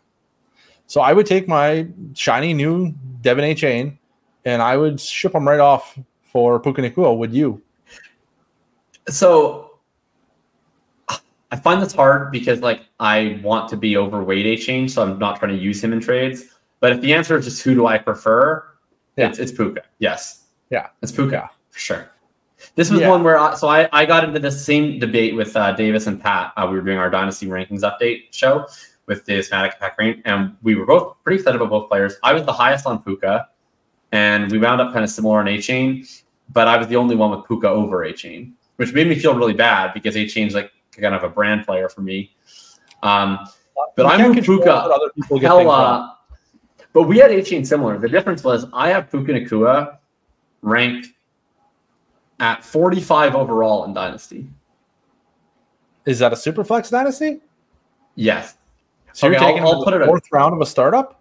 So here's here's the names that I have directly ahead of him. I have him. I have Davante Adams, Justin Fields, Cooper Kupp, DK Metcalf. That's right. I said Justin Fields. I didn't stutter. Did I stutter? No, I didn't stutter. Davante Adams, Justin Fields, Cooper Kupp, DK Metcalf, TJ Hockenson, Zay Flowers. Then I have Puka, and then I have Jordan Addison, Calvin Ridley, Josh Jacobs, Ken Walker, Michael Pittman, Brandon Aiyuk, Saquon Barkley, Austin Ekeler, Deebo Samuel, Rhamondre Stevenson. Yeah. all I in the mean, same yeah. tier. All of those players in, in one tier. So you can really move them around. But that's the tier that I have Puka within. Yeah, I think that's a fair spot. I uh I don't know if I'm quite that high. Maybe I'd have to, I'd have to think about it. I don't really do mine in that that structure, so I haven't really put much thought into do I prefer X, Y, or Z to him. Uh, but yeah, like I don't know. I, I'm in. Give me, give me, uh, I mean, give me, give me a mid first though, and I'd I'd sell him because that could be something really special. And uh, I I would I would push the yeah, you can do button. the, you can do the plus any of the opportunity to do the legendary Puka for Egbuka trade. That would be fine. I would, I would like. I feel like that's like a worst case scenario if you trade like a second or a mid Right, first. yeah. Is you're getting Egbuka in the mid sec or in the mid first with the rookie pick. That's been like in my mind, That's fine. to me like your worst case scenario for a top six first. Um, and it's a good scenario. He seems like a great prospect. Um, uh, yeah, I think Puka, like, I kind of look at him kind of similarly to Amon Ra St. Brown coming off his rookie year, which is, I mean, smaller sample, but on the bright side, it's an immediate sample versus that we had to wait till halfway through the season to see the sample. Downside, Amon Ra was a much more impressive college player, but there is some stuff in Puka's profile that's interesting. Um, basically, I think where I'm at with it is like, it, would positively stun me based on what he did if he's not good. Whether he's like Jarvis Landry, Robert Woods good, or a lot better than that, I don't know. But if my like worst case scenario here, I mean, it's not the worst case scenario, but if like I think it's probably like a 30th to 40th percentile outcome, maybe 50th, I don't know. But that I'm just like trading for I'm trading him like a mid first or trading him late first, and I'm getting like a Robert Woodsy career. It's like that's not great, but it's definitely not catastrophic by any stretch. Mhm. Um, I, I think that the I think that the floor is being underrated. I think it's underrated by people just how hard it is in your first three NFL games to come out and see 42 targets. like Yeah. To lead the world in Uh, targets straight right. out of the gate. So like so to me it's just a matter of like is he just like a wide receiver two slash three guy or is he actually a wide receiver one guy? And so to me, yeah, if you're sending a late first, I think you're probably at worst just kind of like you're fine. You're getting like a, a decent guy, and you're free rolling the chance that he's actually a superstar, which I think is like you know it's, it's in the range of outcomes. Like he's doing superstar things. Yeah, we've never seen him not be a superstar in the NFL. It's true. So I'm I'm fine with it. So would you rather have Puka Nacua or Christian Watson? Puka Nacua, George Pickens? definitely Puka Nacua. Rhamondre Stevenson. I think you said they're in the same tier, right? I do have them in the same tier, but I have Puka higher. I'm I'm um I don't know if I'm sounding the alarm on Rhamondre Stevenson, Do it. Sound it. but I'm like I'm definitely looking at my like apartment manual and I'm like, where is the alarm in case I needed to sound it? It's over there. Okay, just gotta have that noted. Just just in case. You know, like you're holding the hammer where it's like break for emergency. Like you're holding the hammer right now. I haven't Ready broke it yet, but the hammer's hovering. It's it's When it's I cocked. everywhere I go, I bring that glass with me, and I'm like, just in case there's an emergency, I better be able to break it quick. Yeah, I feel like Rhamondre is uh is not doing great this year. And uh He's been dreadful. Yeah, it's been bad. And I, I like this is one of my core principles is you sell day three wide receiver or day three running backs to pop. And I wasn't like shouting from the rooftops to sell them. And I should have been. I was like quietly whispering it, maybe. I think I actually had him as a hold, maybe. I can't remember now. Yeah, I'll go back and check. But it, I certainly wasn't buying, but it was I should don't have have been that. louder in selling. I don't have that much of him in Dynasty because I sold most of it last year before I was like all that convinced that he was the thing. And then when I became convinced he was the thing, I wasn't really all that much higher on him than anybody else. I was kind of the same. So I'm kind of like with the market on him. So I'm, I'm not that panicked about it. But um, yeah, I think I think that the athleticism is hurting him in a way that it didn't last year. Like I don't think he necessarily likes that different to me. It's just he's always been really slow and he doesn't have burst. And then the O line is playing considerably worse than they did last year. And, I think what's just happening to him is like he just does not have any sort of momentum when he's met in the backfield because he's so slow. And he's just getting hit and planted, and he's just not able to do anything about it. When I've seen him get to the open field, to me, he still kind of looks like the same Rhamondre. He still has a lot of the same traits, but I, I think he's really struggling right now. I don't know when it gets better. This O line is bad. Um, and they, they and they're just stacking the box. Like they know that New England doesn't pose any sort of vertical threat in the passing game, so they're very willing to just load up on stopping the run. He's, he's getting outperformed by Zeke right now, which is pretty embarrassing. Um, Zeke's really good, for him held- and for me. Hold on. Zeke held down the best running back in football for like three consecutive years. He's not bad. So it, it at this point in time, the role is still fine. Like he's still seeing like seventy percent of the snaps. He's running the vast majority of the routes. So probably where I'd be at Rhamondre now is like, let's see when he gets his next good game in the box score, where he scores like twenty fantasy points. Unless his role is getting clipped immediately, that's probably still going to happen at some point in the next few weeks. Um, but check and see how he's doing. Because if he racks up a big box score game while also looking this bad, you probably just want to get out for anything you can at that point. So I, I I'm curious, why are like these next gen stat darlings doing bad this year? Well, it's been three weeks. I don't know which ones you're all referring to, but it's also. Well, isn't Rhamondre Stevenson? He was like super next gen stat guy, wasn't he? Um, not really. Oh, he was, wasn't? He was pretty good in the next gen stuff. His best his best marks were in the yards after contact. Um, Ah. his, his his like his his um his relative success rate, the rush over expectation percentage was actually pretty poor last year, and then the rush yards over expectation overall was good. Uh, like it was definitely above average, but it wasn't elite. He was um, it was 0.58, which is really strong. his best metric was yards after contact per attempt. He was seventh last year. Missed tackles forced per attempt. He was fourth. Explosive run percentage. He was fourth, and then he was tenth in um, RYOE per attempt and PFF rush grade. But that was so he's top ten in all those. But the best were his um, yards after contact, missed tackles forced, explosive run percentage. Gotcha. All right, so I think we've we've established that Puka Nacua is, in our opinion, here to stay to some degree. Yeah.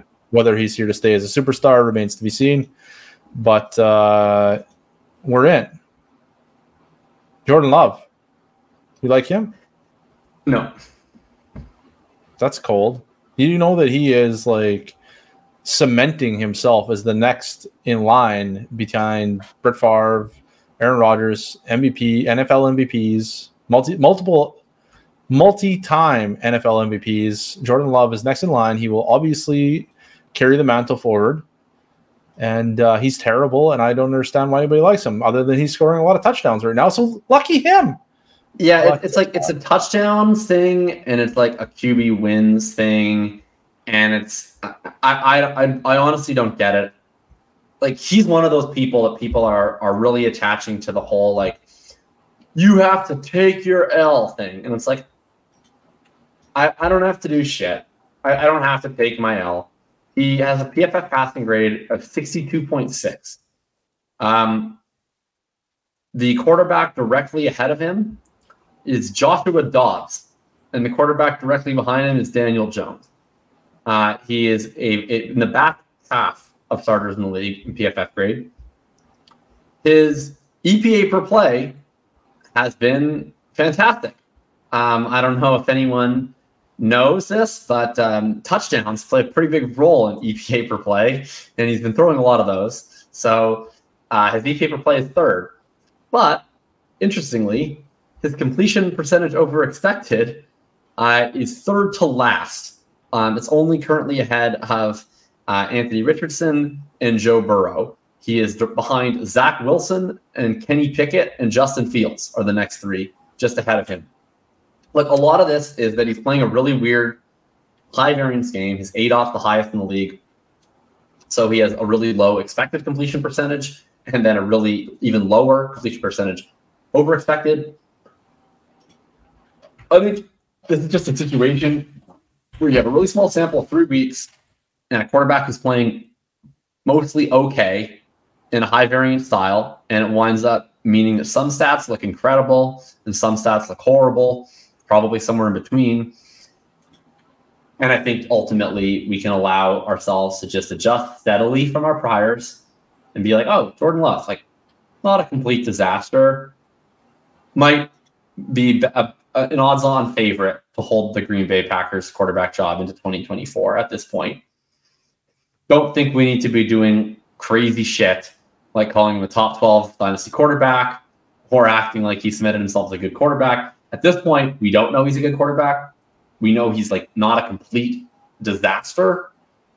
And we still he still doesn't run. And they still run at a slow pace. So I, I don't understand the infatuation with Jordan Love. I would still take like any first. Well, he has enough value that I think just like trading him for a late 24 first today is probably underwhelming. But if we're talking about just like in a vacuum, I would rather have any first than Jordan Love. Yeah, so you mentioned all the good stuff, so thanks for that. Left me absolutely nothing, no meat on the bone. But uh, I will read to you. I, so I did a quarterback uh, match mashup this this week for the young quarterbacks, and here's what I had to say about Jordan Love. For those not in the Discord, Jordan Love has been very fortunate for some long touchdowns. It would appear he has not completed passes anywhere near an acceptable rate, but chucks it a long ways down the field and has a lot of touchdowns and few interceptions. Negative 8.2 CPOE is only slightly better than Anthony Richardson's awful mark. The difference is that Richardson is thinking and dunking, and Love is out here throwing like a forking alpha, just wildly erratically. He's like a 90s gunslinger or something, a true throwback to a time when men were men and quarterbacks swashed in buckles. or I think that's what it was called. So, like, he's, he's just he's playing in an era that he's not belong in. He's not that good, and everything sucks. Um, yeah, and then there's a bunch of other stuff like in the charts that I posted about like his PFF grade and his next gen stat, or not his next gen stats, his uh, CPOE and EPA and ADOT. His ADOT is outrageous. Good for him. The problem, of course, you go to Fantasy Calc and you look at where he is being valued. He's up to 4,663 points on Fantasy Calc. That's at fantasycalc.com forward slash dynasty dash rankings. By the way, they're really cool. Like they, they, uh, they do this based on actual trades and leagues. They have I don't know how they do it exactly, but some kind of formula where they assign a number based on a player is traded for a player who's traded for a mm-hmm. player, mm-hmm. and it all spins together into a number. That number puts him at player 25 in startup drafts. That, that is a fringy second round pick. Some people are taking him in the second round if there's a startup draft today. And that is madness. You can get damn near anyone you want. CJ Stroud is going at 22. I would much rather have CJ Stroud. Like it's not even a consideration. And I don't want CJ Stroud at quarterback 22. That's outrageous. But Jordan Love, uh, like rating like the running back hot zone, we can call it. Jahmyr Gibbs right behind him, Kenneth Walker right behind him, Jonathan Taylor right behind him. Give me any of those three running backs. And then we have Deshaun Watson after that. And my mind is blown. I get that Deshaun Watson hasn't been great so far, but he hasn't. I think he's been like solid week three. Yeah, solid week three. We're we're maybe just looking at variance. Like sometimes players have you know bad three game stretches or two game stretches, and sometimes they happen in the middle of the season, sometimes they happen in the season, sometimes they happen at the start of the season. And because it's the start of the season, we focus in on those first two games so much. So it's I like this is just crazy to me. Heck, you get the best, best running back in football. The number one running back in the entire world is going at Zach 32. Moss? Tony Pollard, man. it's unbelievable. Kyler Murray's going later. Breece Hall's going later. Like this is just madness. Madness, I you. Uh, yeah, like you can get a lot more than a first round pick for Jordan Love right now. You might even be able to get like uh maybe not a 101 uh, front runner, but you might be able to get like a 102 front runner, and that would be really awesome. If you get 102 for Jordan Love, you would be selecting probably like uh, Marvin Harrison Jr., which would be a really, really good pick because Marvin Harrison Jr. is probably going to enter the NFL dynasty scape at like wide receiver three in the world. And that's going to be pretty exciting to have exchange Jordan Love for. And that's within reason of trading right now. Like you might not be able to trade for the 102, but you will trade for a pick that is probably going to be early that could be 102. And that's really fun. So you have what day is it? It's Thursday when you're going to listen to this, or maybe Friday. You have a couple Thursday, days Friday. to get Jordan Love off your team, and you simply have to do it. Yep. Um, that was good. Glad we hit on. Um, glad we hit on Mr. Love. Um, let's talk about uh, everything Texans. Uh, they've been a really fun team. Uh, they've been passing a lot, and it's been helping, of course, the quarterback who looks uh, certainly from a real life football perspective, has been the most impressive of the quarterbacks and definitely helping out their weapons. Where are we at on CJ Stroud, Tank Dell, Nico Collins? Maybe if you want to pontificate about one of them and just give a quick little one word buy, sell for what on the others.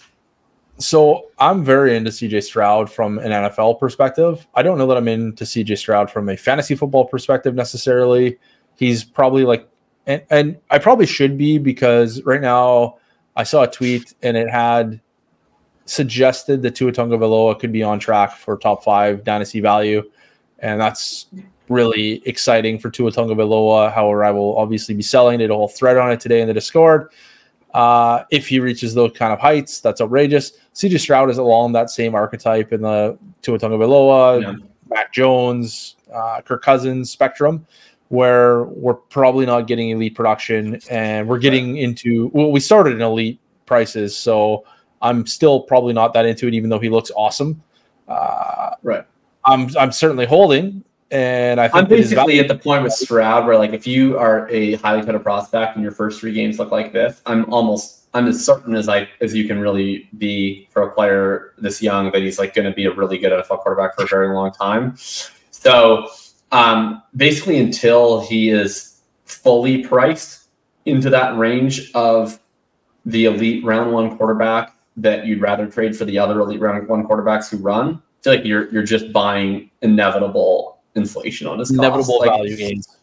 like if you can still move like yeah, like if you can still get like a pretty fat plus moving like a Herbert or a Burrow into Stroud, which you almost certainly can. Like I, I still think that's totally fine because I just think it's realistically it's kind of a matter of time until he's hanging out with those guys. I think like he looks like an absolute stud. Yeah, he looks awesome. I have no reservations. I'm with you on that. Uh, if you want to play the market, I think it's perfectly fine to do so. Buy now, sell later. Uh, it's perfectly fine. He's going to probably end up a fringy, I would say, first round startup pick by the end of the year. I think for Uh, sure he'll be he'll be right at the one two turn. I think next Yeah. year, and I might not like that price, but um, I think that's happening. Yeah. and I won't like that price. I know that right now, but I think that's where he's going to end up. And right now he's at like 25 or so in fantasy calc, 22. So we're like, and keep in mind, like to go from 22 to 12 is actually a very large value jump. It's not 10 Yeah. spots. It's a huge value jump to go from 22 to 12. So there's a lot of value to be gained here. I'm just I'm not overly excited about his fantasy prospects. I'm excited about his value gains. Is maybe the way to put it. Yeah, Uh, and it's not he's going to be bad for that, fantasy. yeah. He's just going to be fine. He's going to score 20 points per game like throughout his career and that's fine and um you're not going to go broke with CJ Stroud. No, you will not. Um, what about his weapons? Collins, Dell. You've talked a lot about them in the Discord, but why don't you let the people hear? Yeah, I've talked a ton about Dell and uh, and Collins. Um, so Tank Dell for me was a coin flip prospect. Uh, he was fairly cheap for a coin flip prospect, so was kind of like somebody I liked in rookie drafts, even though he wasn't bulletproof. It was more like he's a decent prospect and he's quite cheap. So, like if you're in the middle of the second round, end of the second round, he's available. He's a fine pick. And here we are, a couple weeks in, and he's been excellent. Uh, he's basically I mean, it's only three weeks, so it's hard to say if this was like, you know, maybe uh, Nico was injured last week and that's why he didn't play as much, or, you know, I don't know, whatever. Could be anything. Maybe he yelled at the coach and the coach said, take a seat on the bench for a little while. Tank Dell is going to take over. I don't know. But Tank Dell played more than Nico Collins did in his third game, Yeah. and that's pretty wild. Uh, so I think stock's way down for Collins. I don't think he's a very good player to begin with. I think he should have been better than he's been, and uh, yeah, I'm just not that into it. Dell on the I other hand, disagree on Collins not being a player. That that I think is ridiculous. Like he he's been a 20-30 guy. When I say 20-30 guy, I mean 20% target per route run, 30% air yard share. Um, in the second year, and then he's completely exploded so far in his third year as a down week in week three. But you look at his whole profile; it's quite strong. His reception perception numbers are quite strong. I don't think he's like a superstar or anything, but I I, I think this is like a legitimate long term NFL starting receiver. Um, I, I was definitely I had a lot of Nico Collins. He was a big buy for me this offseason. I sold probably like half my shares right after his week two game. Um, probably a good idea. because because I don't know. I mean, it was like 28 points, and he was peaking into like close to first in value. Like I, the two sells that I did, I did. Um, well, I did one where I was just trying to get. I just basically put him into a trade up. It wasn't really a good example because I was just trying to shed points. The one that was probably more legit was I moved him and Brian Robinson for a 25-1 and 25-2. Yeah. All right.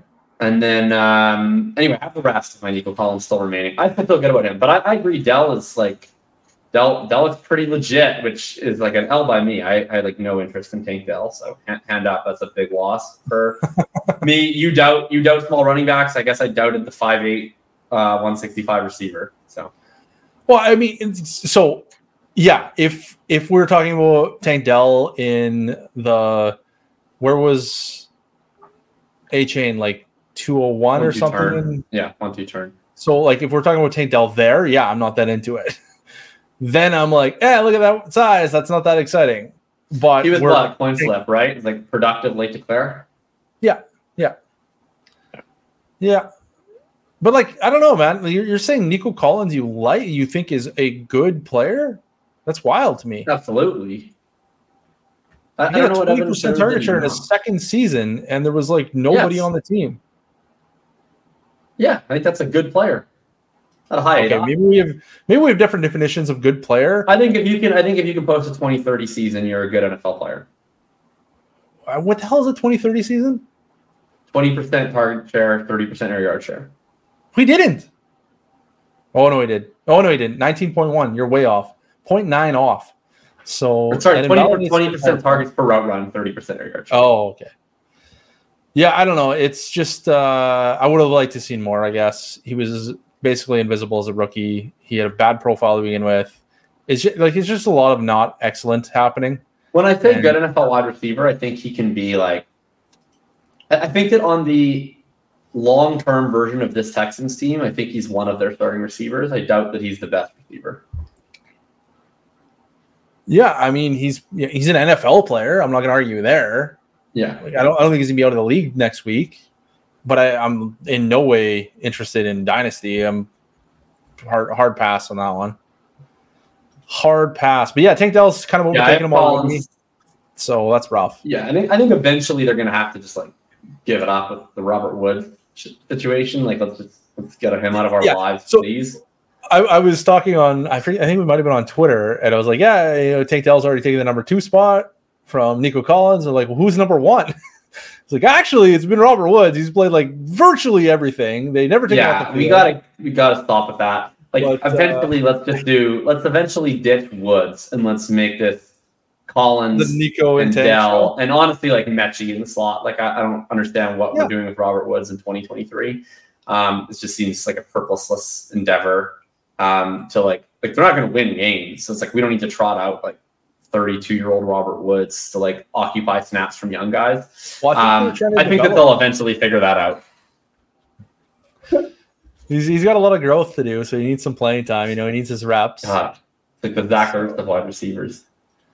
Yeah, it's it's just it's whatever. Uh, with Nico, Nico, he's not like a dude. I do have Robert Woods in a start 11 14 team league, and I, I have been starting him every week. I was gonna say I got him in like one league, or maybe two leagues, and I've been starting in one of them in uh, I think every week so far.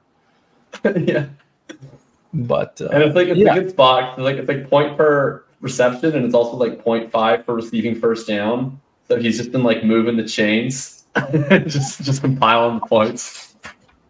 Uh, what I, what I will also say about Tank Dell is so far through four weeks, he's got 21 targets, which is a hell of a lot of targets. He's third among rookies in targets, um, Yeah. behind Puka Nacua and Zay Flowers with 25, and then Tank Dell's third with 21. So that's pretty wild. And then he's got a Yeah. 77.5 receiving grade from PFF, which is, I believe, Yeah. fourth highest in the class right now. Well, I didn't even look at the PFF receiving Puka grades for the Nacua. Rashee Rice, Tank Dell. So like he's having a strong, strong. Hey, that's a lot of guys that are high. Yeah. Yeah.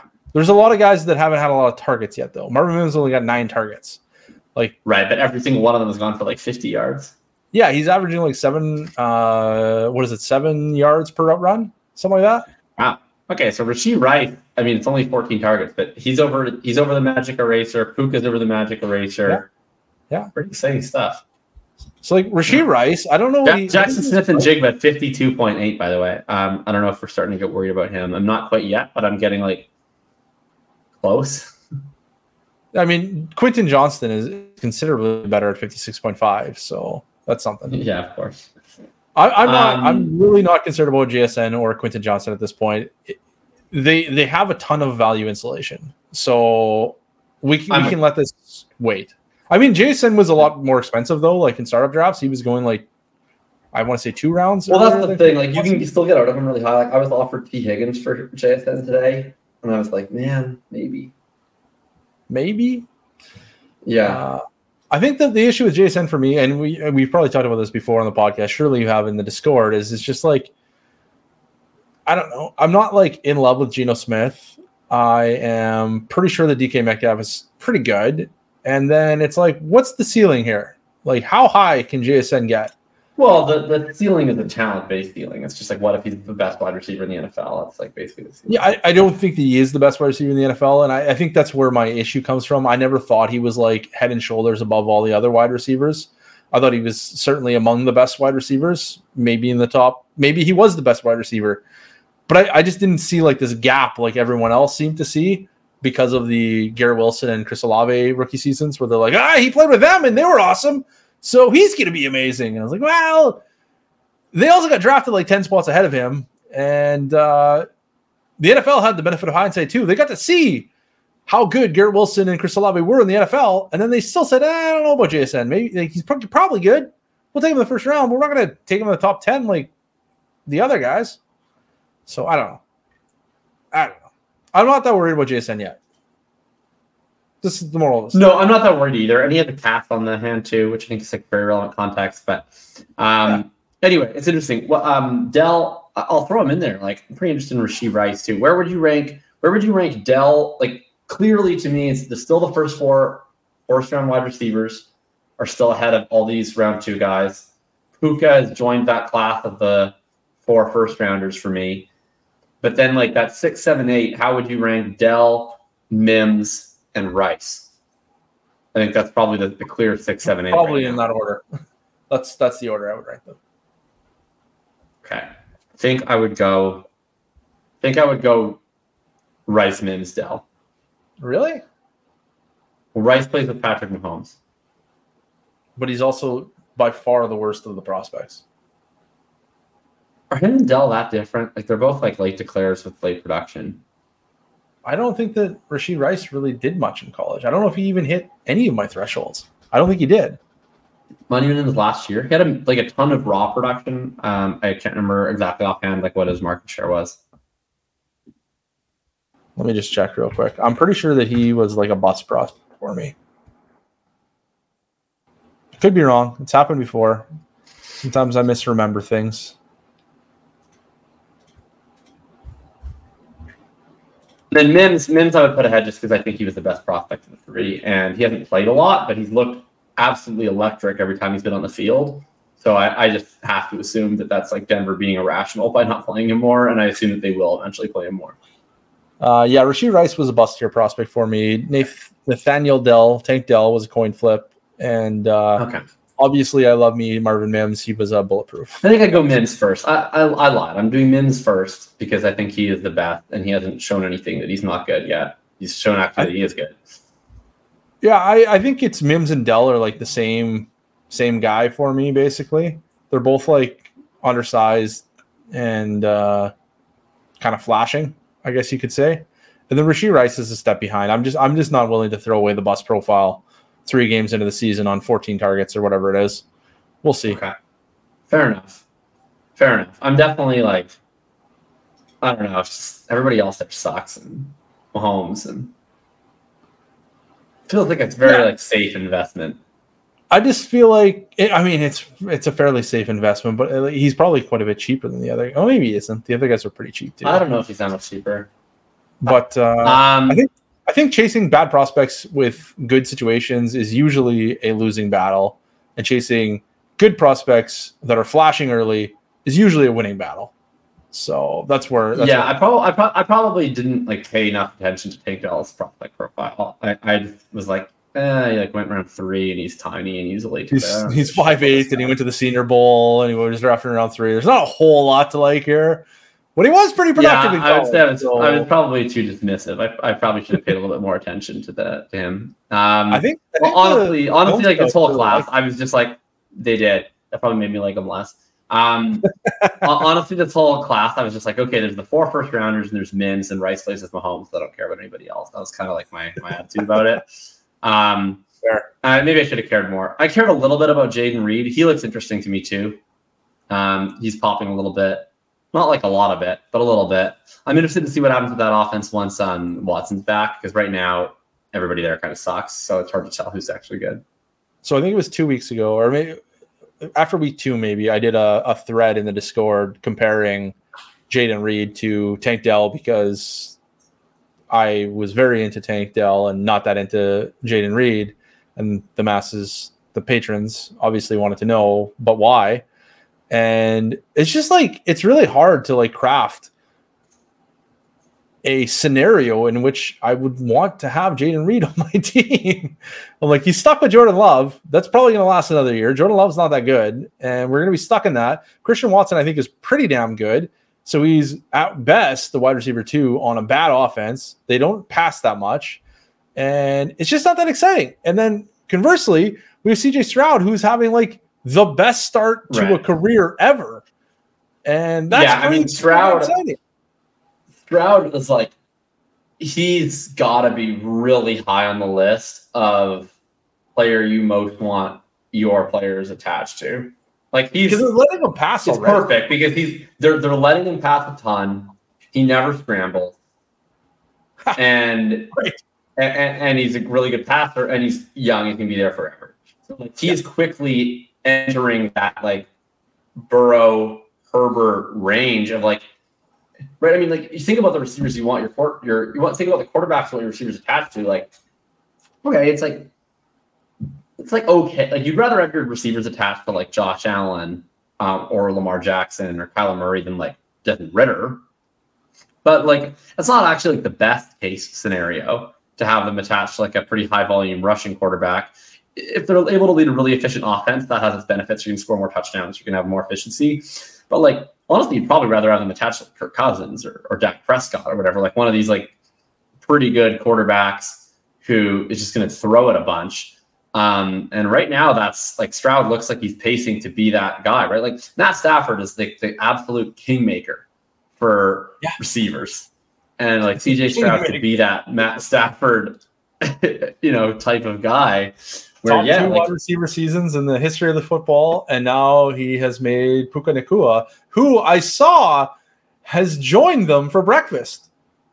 yeah. I mean, had I that? known that, I would have had 100 percent exposure earlier. Yeah, I would have. Um, This isn't fair. Why didn't they a, report it's a that? pretty good spot, right? Like like Stroud seems to be one of those guys that fast forward two, three years, we're like, oh yeah, we're drafting his wide receiver one top 12 and his wide receiver two top 24 and his tight end top 12, and it's fine. They're all gonna hit. Like because he's gonna throw over 5,200 yards. Like that seems totally within the range of possibilities for him. Yeah. Um, which makes which makes Dell really exciting. You're talking me into it. I'm fuck. You better have a couple bad games in a row or like pull a hammy or something. So I need to get some shares. Yeah. Of course. He's uh I was gonna say shoot. Uh I don't remember. Anyways, CJ Stroud, he's a dude. And uh Yeah. we should like him very All much. right. All right, you talked me into this. I'm now Mims Dell. Right. There you go. That's that's the spirit. CJ Stroud's basically Patrick Mahomes anyway. Um, okay, this is the last thing we're going to Uh, talk about next? because we we're gonna, we only have one more thing because we're running out of time. Um, we're at a minute and forty one, so we're going to talk about Justin Fields. Um, I, I have I have a take on Justin Fields. I know you have a take on Justin Fields. I guess, our take's probably the same on Justin Fields, but he's been really horrible. Um, what, He's been uh, exactly what he's been. what, what's what would you what do you think are his prospects moving forward? What are you buying for? I don't even know if I need to ask what are you selling for because like good, good fucking luck. Uh, what what are you buying for and what are you holding for? I guess I don't know. I I like so I, I did another thread. I like I did I've done I, I did like Yeah, I, as I of read yesterday, I that 30 thread. threads in the last 30 days. I read the field thread and I, I like felt like you had robbed my mind because you said something that I've used the exact same line to people like I swear like a dozen times this week. What did you say? I said he's Trey Lance except he's currently playing games. Oh yeah, he is. That's exactly Yeah. yeah. He's Trey Yeah. Lance, but he's a starting job. So I'm into it Right. if I don't have to pay a lot for it, which is my take on Trey Lance the whole time. If Trey Lance is going where where uh, Justin Fields was going, I would not have been that into Trey Lance, just like I was not into Trey, into Justin Fields this year. But because Trey Lance was like the opportunity cost of where Trey Lance was being drafted was not preventing me from getting somebody with like a Right. smash ceiling, I was fine with it. I would let that burn to the ground because the smash ceiling opportunity is what really matters, and that's what I wanted. Now with Justin Fields, I don't know what's what's his price now.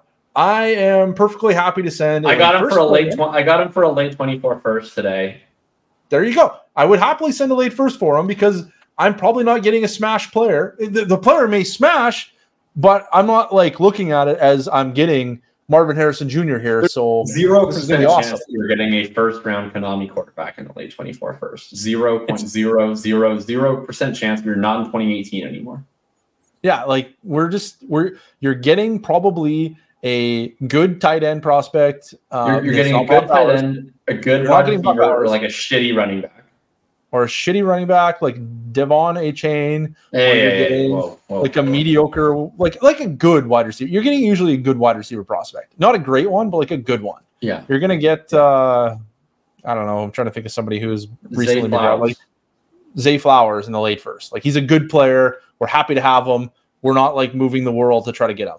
And there, I would I would trade Zay Flowers to get Justin Fields, for instance. Yeah, I probably would too. And at this point, like you're you're thrilled with your late first investment in Zay Flowers. Like he's had a much better start than most um, late first round pick wide receivers do through three weeks. So yeah, um, I probably like think of him more highly than I did certainly when I drafted Zay Flowers today, and I, I still do prefer Justin Fields, which is maybe a hot take, but I yeah, I look at right it as take. like it's definitely a hot take, but I do think it's the right take. I, I, yeah, if you can just Fields is now priced in a sense where you, your downside risk is like totally survivable. Like I drafted a lot of Skyy Moore in the mid to late first. It sucks. Like it, it's like it really didn't ruin my teams. Like if you drafted Skyy Moore or Jameson Williams or I don't know, insert any like mid to late first round rookie pick who has declined in value and may bust like, is that good for your team? No. That's really not like a life and death situation for your team. If it is, it just wasn't that good to begin with.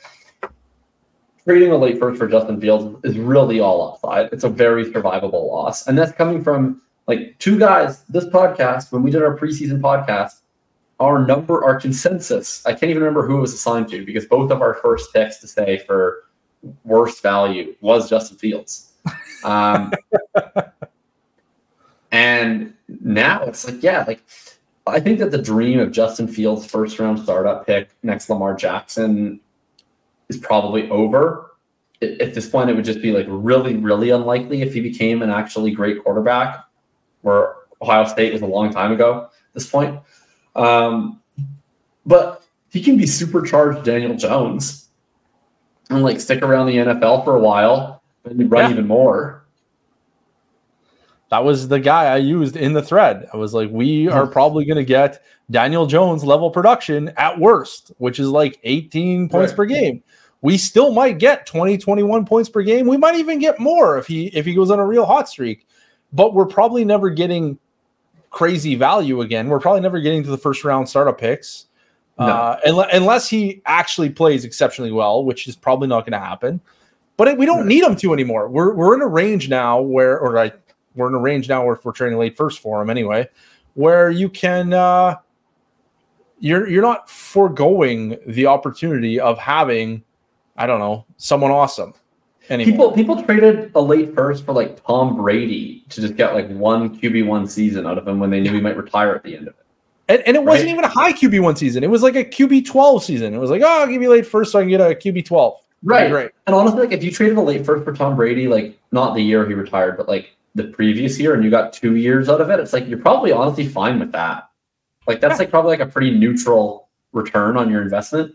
Um, yeah. So Fields, I, like you're on a year to year basis with Justin Fields, but he's priced like a player you're on a year to year basis with. Like he's priced like I don't know, he's he's, he's priced like fucking like Keenan Allen or something, where it's like, yeah, we're gonna get production, could end at any minute, but while it's not, we're gonna get production. Like that's, that's what it get is. it while it's hot yeah, it's it's it's it's really fun when these things happen where you go from like the villain to the hero on these guys.